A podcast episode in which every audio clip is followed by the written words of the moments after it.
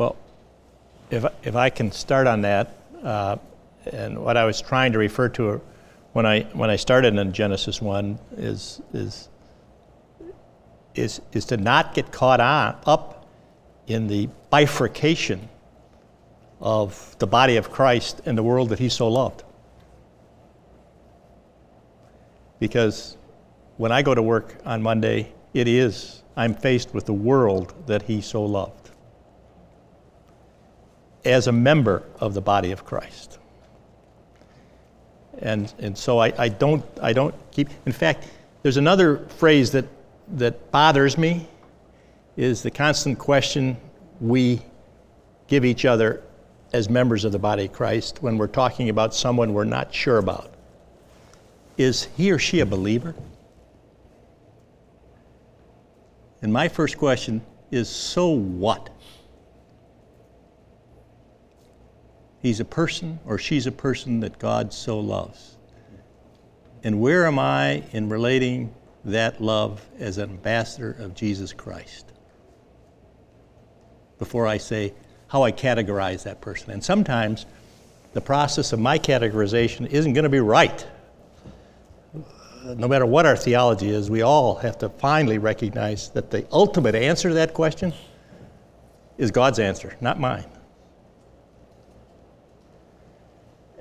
And so, you know, that that's that's therein lies the tension. I'm thankful for the body of Christ. It nourishes me. It enriches me. But it isn't a defining bifurcation in my life.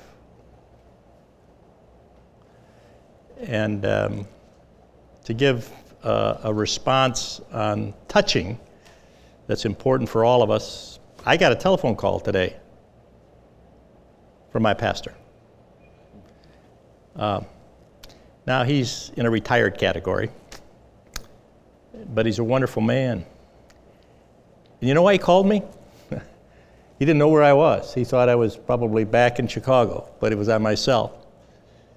He, he heard I was teaching a class up at Wheaton College, and he wanted permission to come because he heard, he's heard about the students reacting to some of my devotions relating to faith and work.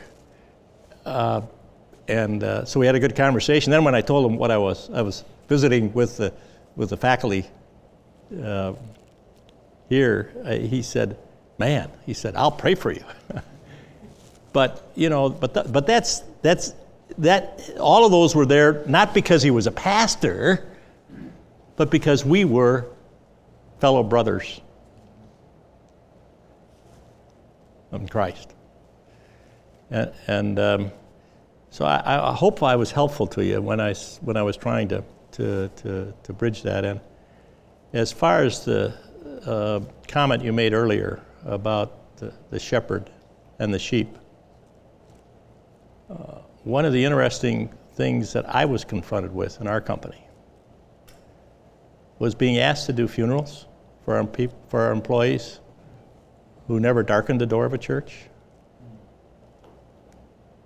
to actually be involved in marriages where they didn't know where to go.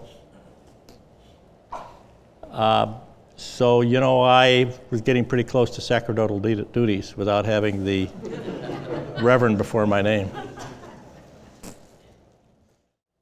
Um, well, I, I would tell you, um, you know, having grown up in the church, my dad being the pastor and also, um, and being on the business side, you know, sometimes, because of the shepherd and the sheep concept.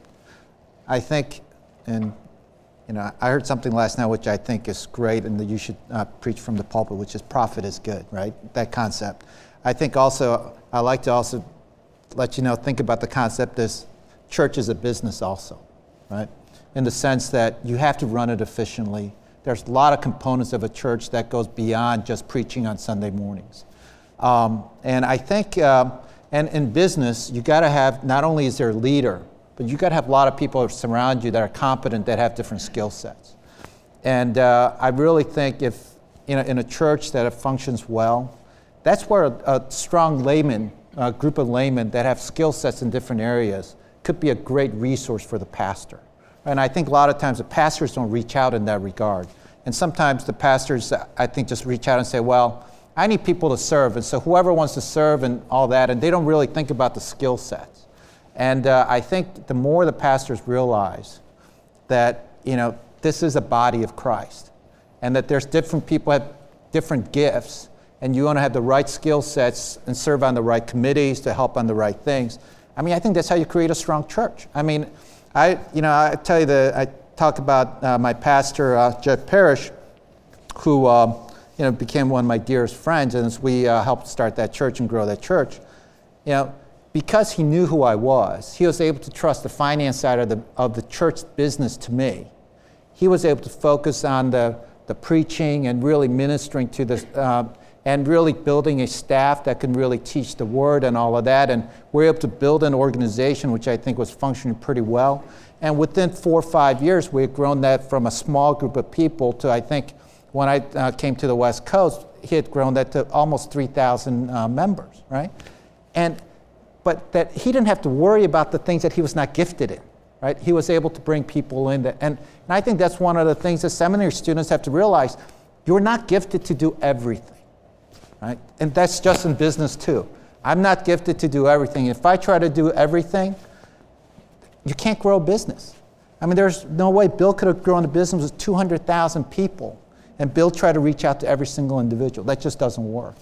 And so I think there is a lot of cross-section where there's cross-pollination. And um, I think it's uh, having people in vocation and understanding that they're just not a pocketbook to support the ministry, but they're truly, their skills are a lot more important than the pocketbook, because if the, if I always tell people, if you find where you're passionate and you get involved, everything about you winds up in that spot. I mean, your your time winds up there, your giving winds up there, just everything. So that's really is the way out. Just, you know, I think that's how you got to integrate the both sides.